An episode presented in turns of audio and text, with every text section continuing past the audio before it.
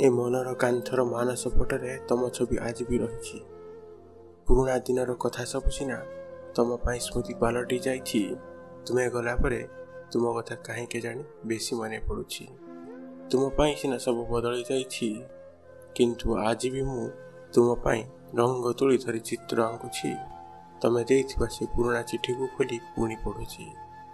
ତୁମେ ଗଲା ପରେ ତୁମ କଥା କାହିଁକି ଜାଣି ବେଶୀ ମନେ ପଡ଼ୁଛି। ତୁମେ ଗଲା ପରେ ତୁମ କଥା କାହିଁକି ଜାଣି ବେଶୀ ମନେ ପଡ଼ୁଛି।